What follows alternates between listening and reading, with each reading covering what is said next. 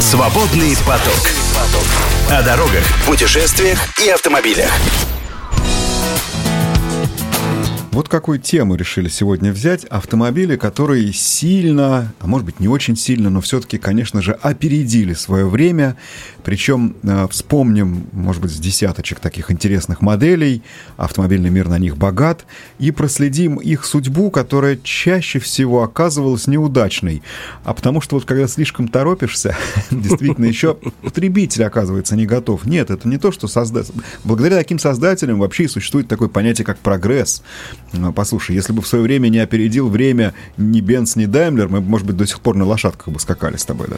Я однажды увидел такую информацию, извините, немножко от темы отклонился. Давай. Что унитаз был изобрен, изобретен в 17 веке. Да. И даже запатентован. Но только широкое применение он начал э, получать только в конце 19 а по большому счету в 20 веке. Насколько бывают интересные люди, которые придумывают вещь вроде как интересная, но вот не нужный был в 17 веке вот такой фаянсовый прибор. Иногда ненужным, а иногда, ты знаешь, э, слишком сложным и технологически несовершенным оказывался конечный продукт, и приходилось ждать, а были иногда ошибки. Но я предлагаю на конкретных примерах. Да, давай к автомобилям. Я хочу начать с конкретного автомобиля а будут не только вот прям марки, но и некие явления целые. А почему? А потому что всего-то через 4 э, дня отметит 75 лет со дня премьеры самый необычный американский автомобиль врем... всех времен и народов, может быть, после там фордовской вот этой вот пер... первой такой тележечки смешной, на которой он ездил. Форд Т. Э, да, а мы говорим про Такер 48, который изначально назывался Такер Торпедо, а 48 переименовали почему? Ну, во-первых, это был год, год. модельный, в который машина должна была выйти, она представлена была в 47-м, но всегда называли 48-го модельного года. А во-вторых, название торпеда неприятно ассоциировалось с недавним прошлым. Решили Война название, да, название да. тут убрать. Но, тем не менее, если бы только название, значит, это была невероятно красивая, обтекаемая машина с тремя фарами. Посередине у него был такой глаз циклопа, причем он еще и поворачивался вместе с управляемыми колесами, с очень мощным мотором, с очень просторным салоном, такой купе двухдверное. А в салоне, между прочим, Престон Такер, его автор и создатель, подумал даже о безопасности. Ты представляешь, Игорь, там не только были ремни, там была складывающаяся рулевая колонка телескопическая, Опа. что по тем временам было абсолютным новаторством и исключением из правил. Почему вообще родился такой автомобиль? Дело в том, что ведь не только, да, как мы иногда говорим, вот нашу промышленность переводили с военного на мирные рельсы. Да это было во всем мире, потому что компании, в том числе американские, очень активно работали на поставку вооружений.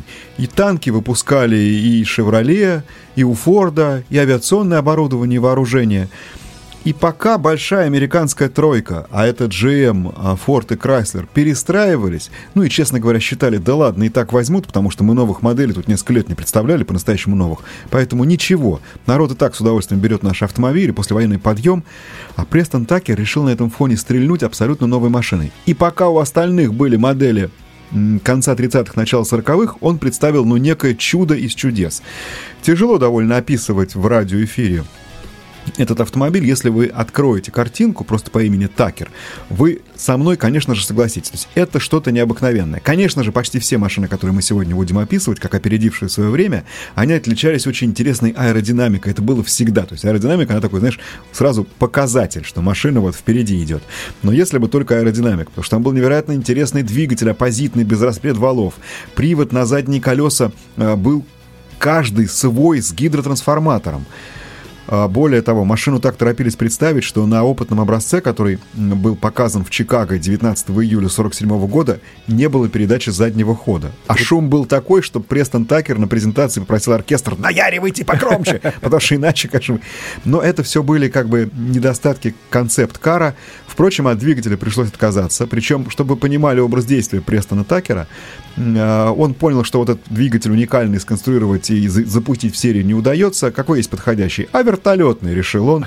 Он купил завод по производству вертолетных двигателей, отказался от всех заказов, сказал, я буду эти моторы ставить себе вот под, ну, что значит под капот. Это было сзади, да, машина была заднемоторная. В общем, а, автомобиль более чем интересный, и Такеру этого не простили. Не простили в первую очередь боссы большой американской тройки, потому что они инициировали а, дело, а, соответственно, комиссии по ценным бумагам, некий аналог антимонопольной службы. Те раскопали какие-то неполадки, нелады у Такера в финансовых документах, неправильные заказы, причем еще военных времен. А, состоялось судебное разбирательство. Такер в итоге его выиграл. Но, во-первых, время было упущено, во-вторых, силы растрачены. И проект, к сожалению, был свернут. Успели выпустить сейчас скажу, 51 автомобиль Такер 48, включая концепты. А четыре из них э, были как раз в ходе исследовательских работ и дальнейшего своего существования утрачены, 47 живы до сих пор. Вот так. Они прямо пересчитаны по экземплярам, есть сайт фанатов марки, где сказано, где какой автомобиль находится, в чьей собственности. Стоит сумасшедших денег, редчайшая коллекционная ценность. А, ну, а Такер в результате оправдался, выиграв суд но уехал в Южную Америку, потом вернулся и наверняка все-таки поразил бы мир необыкновенным автомобилем, но, к сожалению, довольно рано ушел из жизни в середине 50-х. Но вот этот Такер, с которого мы начали, это действительно совершенно необыкновенная машина, опередившая свое время. Чтобы вы понимали, он один из родоначальников впоследствии очень сильно распространенного вот этого аэрокосмического стиля, который культивировали как раз за океаном. Вот он был да. одним из первых, кто его показал как раз на модели, которые сказали, да вот, ребят, завтра она будет серийной. Потом он стал страшно модным в 50-е годы. Ну, собственно, с конца 40-х, да. Да, потом весь мир пытался тоже нечто подобное сделать. И, между прочим, наша э, чайка, там, условно говоря, в, том же, в той же ну, тенденции. Ну, это уже не называлось далее. таким авиационным, ну да, от, от американцев. Хорошо, давай предлагаю пойти дальше, раз уж мы про авиацию заговорили. Есть еще такая замечательная тема, мы с тобой как-то про нее рассказывали, а сейчас невозможно ее кратко не упомянуть. Когда дружно после войны когда весь мир был потрясен, какие новые возможности дарит в авиации реактивный двигатель, так а что бы его на Земле не применить? И газотурбинные двигатели решили попробовать поставить на автомобиль. Это было невероятно интересно. А, техническая задача, которая, ну, представляла собой очень большой вызов для инженеров, потому что представляешь себе газотурбинный двигатель, там турбина крутится десятки тысяч оборотов в минуту и она инерционная, и она долго раскручивается и долго тормозит. И все это не на самолете, который в воздухе, ну как бы и бог с ним, что он не тормозит, а на земле. А, тем не менее, проблему решали. Первой, как ни странно, была компания Rover английская. Почему я говорю как ни странно? Да потому что, ну, все-таки Англия значительно сильнее пострадала в ходе войны, чем Штаты, но тем не менее они вот первыми представили этот автомобиль Rover Jet 1 ну, не вышел за рамки концепт-кара, и в результате там был потом Jet 2 и Jet 3. Внешне достаточно обычные, красивые, но тем не менее достаточно обычные машины компания Rovert представляла в конце 40-х, начале 50-х годов. Потом знамя подхватила американская GM. И Харли Эрл, знаменитейший констру... э, дизайнер э, этой компании, вот уж где он разгулялся. Там были такие аэродинамические открытия. Это даже был не самолетный стиль, Игорь, это был стиль летающих тарелок. То есть машины с колпаками, понимаешь? Там были у них стабилизаторы, были кили, была масса, между нами говоря, ненужных аэродинамических элементов. И вот эти вот два прозрачных колпака сверху на одном из этих автомобилей с газовой турбиной, ну это нечто. Мне повезло, я их видел, эти автомобили, трогал руками в историческом центре центре компании GM в Америке, как-то раз нас туда э, пригласили, это, ну, впечатление до сих пор, что ты, знаешь, может быть, не в будущее попал, а фантастический роман, допустим, Беляева или братьев Стругацких, или, может быть, даже каких-нибудь там американских авторов. Вот, уж, вот это то, как представляли себе будущее в 50-е, 60-е годы. А американцы взяли, нарисовали и представили эти автомобили. Но не вышли за рамки серийных.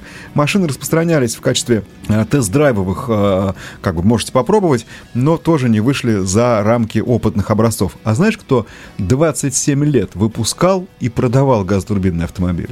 Компания Кто? Chrysler с 57 по 84 год. Вот так. Очень мало тиражные, но тем не менее, тем не менее имела в своем э, арсенале, э, в своей программе вот эти вот машины, которые посвистывали и которые... Дырочки в правом боку. Э, да, да, да. И которые, значит, были на самом деле не очень удобными, но, как правило, очень быстрыми. Многие из наших с тобой соотечественников, кто служил в танковых войсках, знают и наш агрегат на газовой турбине. Это был танк, есть танк Т-80, который до сих пор, насколько я знаю, используется и стоит на вооружении. а, у него есть большие плюсы. Вообще всегда, знаешь, рекламировали. Ну, для танка это правда важно, но и как для легковых машин это тоже очень, очень э, рекламировали. Чем вы будете заправлять машину, гласила так в вольном переводе одна из американских реклам. Да чем хотите. Хотите оливковым маслом, хотите бензином, авиационным керосином, а можете даже вылить туда духи Шанель. Все равно поедет. Ну, правда, газовая турбина всеядна, там лишь бы жидкость была горючая. И дальше хоть как-нибудь, но она заработает. Ну вот, тем не менее, это не очень помогло автомобилям с газовыми турбинами. И на сегодня это, конечно же, ушедший в прошлое, а, хотя не исключено, что еще и появится проект, а тогда они явно опережали свое время. Причем, знаешь, что удивительно? Не по двигателю, а очень часто именно по дизайну. Потому что в так... То есть, понимаешь, чтобы ездить на таком неудобном автомобиле, нужно было так удивлять народ, видимо, окружающий, что, ну, действительно, эти машинки представляли собой, ну, истребители на колесах. Зачастую я сейчас говорю именно о компании GM. Ну а что же, у нас все эти автомобили так и не снискали, вот которые опередили будущее своих поклонников? Да нет, конечно же, снискали. Есть и очень удачные примеры, и к одному из них я сейчас хотел перейти. 1955 году на парижском автосалоне был представлен невероятный О, автомобиль под да. названием «Богиня» Citroën DS. Ну, «Богиня» — это уже позднее название, потому что там DS, английский называя буквы, на французский DS читается как «богиня». До сих пор, когда я вижу этот автомобиль, я не понимаю, как его можно было освоить в 55 году, не без трудностей, конечно. Да еще и выпускать до 75-го. И почему они прекратили выпуск, если он до сих пор смотрится футуристично? Да. Представляете, машине 70 лет. Фантомаса, если кто не помнит, знаменитого старого а. фильма. Автомобиль президентов. Деголя. Деголя, в частности. И автомобиль невероятный по своему дизайну и по технологическим решениям, которые в нем были впервые в мире применены. Главное из них, это, конечно, пневмоподвеска. Если бы только подвеска, и не пневмо, а гидропневмо. Гидро. И там была единая гидросистема, которая включала и рули, тормоза, и подвеску. В частности, на первых Ситроенах педаль тормоза была в виде такого грибочка. Между прочим, была проблема, и многие приезжали в корму, потому что к педали нужно было приноровиться. Тормоза были очень хорошие, но иногда, как бы сказать, чрезмерно эффективные.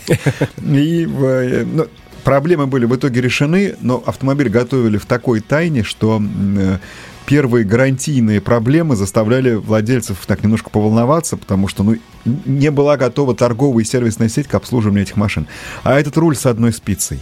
Да. На долгие годы задавший моду во всех автомобилях Citroën. А это действительно пневмоподвеска, автомобиль, который приседал, автомобиль, который благодаря ей спас, между прочим, э, генерала де Голля, увозя президента от покушения. Шофер сообразил, когда ему пробили пулей заднее колесо, поставить рычаг в самое верхнее положение, поднял кузов, и машина могла ехать на трех колесах. Между прочим, все поздние Citroёны с такой же подвеской тоже умели это делать. Хотя в автомобиль, если я правильно помню, попало 11 пуль. А, я сегодня нашел 14, но Значит, немало, прямо Но он скажем. ушел от погони, да, ушел от погони. Все, президент остался жив. Слушайте, это просто героическая машина. Не могу не вспомнить э, человека, который нарисовал эту машину и, и буквально в большой степени ее продавил. Звали его Бертони. Не путать с Нучо Бертоне это Флавио Бертони, тоже итальянские корни, но это дизайнер компании Citroёn, который как раз вот эту машину сделал. До сих пор, когда ее видишь, хочется купить. Я понимаю, что... Нездоровое желание. Это, конечно, только коллекционеры. Это, конечно, сумасшедшие деньги, хотя автомобиль выпускался довольно массово. Да, а, между прочим, был излюбленным автомобилем чиновников, а в том числе почему? А у него, на самом деле, было много всего передового, но был не очень как бы новый и не очень мощный двигатель. А, поэтому он никогда не был супербыстрым, скорее был все-таки семейным. И а, таким автомобилем, знаете, вот у нас 21 Волга, во Франции Citroёn DS и сравнить. И теперь после этого вы сами мне ответите, чем отличалась Франция от СССР. Ну, да. слушай, я заготовил автомобиль давай. российский, про который давай, ты можешь, давай, советский, про который ты, может, и не помнишь, который тоже опередил свое время. Ну, рассказывай. Это, между прочим, 55-й год. Так. И это автомобиль, который называется ГАЗ М72, который условно можно считать... Первым кроссовером. Первым, не кроссовером, то, что позже получило название у одной компании известной Cross Country, у ну, другой да. Allroad. Может это, быть. по сути, седан с большим клиренсом и полным приводом. Да. Потому что э, клиренс у М72 был, извините, 21 сантиметр, то есть 210 миллиметров. Это по сегодняшним дням очень круто. Э, и полный привод, система полного привода, э, которая тогда серийно на легковых автомобилях нигде в мире не применялась. Между прочим, он действительно был серийным выпущено 4700 экземпляров, и они бегают, и даже у коллекционеров сохранились некоторые эти модели, и я считаю, что в этом смысле мы тоже внесли свой вклад. Свободный поток. Слушайте наши подкасты на Яндекс Музыке, Apple Podcast, Castbox, Spotify и на других платформах. Сегодня у нас тема автомобилей, которые опередили свое время, ну и отчасти многие из них в силу этого как раз и не стали очень известными и не пошли в серию. А, нет, не единственный отечественный автомобиль будет в нашей подборке. Ну, Я бы поспорил с твоей победой, потому что у нее был предшественник а, а, при, предвоенный в виде полноприводной «Эмки» со своим собственным кузовом, но, допустим, я хочу другой предложить машину с конкретным автором Юрий Аронович Долматовский, наш замечательный дизайнер, художник, популяризатор техники, а, уже в 60-е годы перешел работать в Институт технической эстетики и представил проект перспективного такси. Вот это, ребят, была бомба. Машина с задним двигателем от «Москвича 408» представляла собой такой очень воздушный микровен, как назвали бы его сейчас, максимально приспособленный для службы именно в условиях города, для службы именно в режиме такси. То есть впереди, в таком аквариуме, в переднем свесе сидел водитель. Машина была невероятно маневренной, кстати, совсем небольшой. У нее длина-то 4 с небольшим метра. А сзади были два ряда сидений. А сюда же можно было и рядом с водителем ставить, насколько я помню, вещи. И это был автомобиль именно вот приспособленный для такси. Там было масса интересных всяких деталей. Кстати, стеклопластиковый кузов, например. Очень необычный для того времени дизайн, это 60-е годы. А, и даже больше того, зашла речь о том, что, ну а что же, собственно, институт целый работал э, и сделал такую машину, давайте ее осваивать. И даже вроде как были идеи передать ее на Ереванский автомобильный завод. Не сложилось. А, я так думаю, что ну, можно искать какие-то подводные камни, в очень большой степени не сложился вот почему. Все-таки компаний и фирм, и марок, специализирующихся именно на автомобилях такси, в мире на тот момент практически не было. Американский чекер, да, в общем-то, и все. Ну, английский еще. Английский да. все-таки, да, я хотел сразу. Но, но, понимаешь, в основном в такси работали машины обычные легковые и не настолько сильно отличавшиеся. Может быть, это испугало наших чиновников, типа нигде в мире так не делают, что это мы.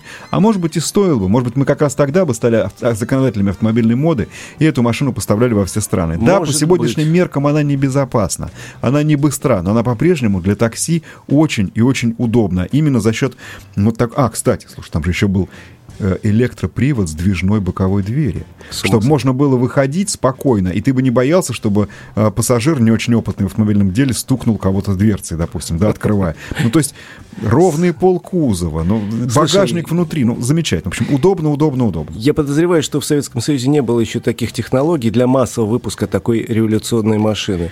Ведь мы с тобой неоднократно говорили, что многие технологии пришли в страну только после появления «Жигулей», э, когда пришлось... Ты знаешь, поспорю, вот поспорю. Ну, я здесь, просто говорю, для массовых. Здесь были агрегаты, э, которые к тому моменту были освоены а на, на других заводах. Кузов. А стеклопластиковый кузов не требует каких-то особых технологий. Это же было ровно то самое время, когда появилась и «Белка», и после этого появился э, аж в Северодонецке, между прочим, на авторемонтном заводе вот этот автомобиль «Старт», который мы все помним по фильму «Кавказская пленница». Что же был на самом деле стеклопластиковый кузов? Он хорош тем, что для малого тиража он удобен. Там не экологичное производство, и мы не говорим о прочности, но с точки зрения технологий, ну, слушай, знаешь, с эпоксидкой и со стеклотканью все же дело, наверное, имели. Представляете себе, что это ну такое? Вот примерно. Ну, хорошо, поехали дальше. Давайте э, все-таки мы говорим всегда, что у нас во главе угла в деле прогресса аэродинамика. Ну, первый автомобиль надо вспомнить, это Румпель Тропфенваген, автомобиль Капля.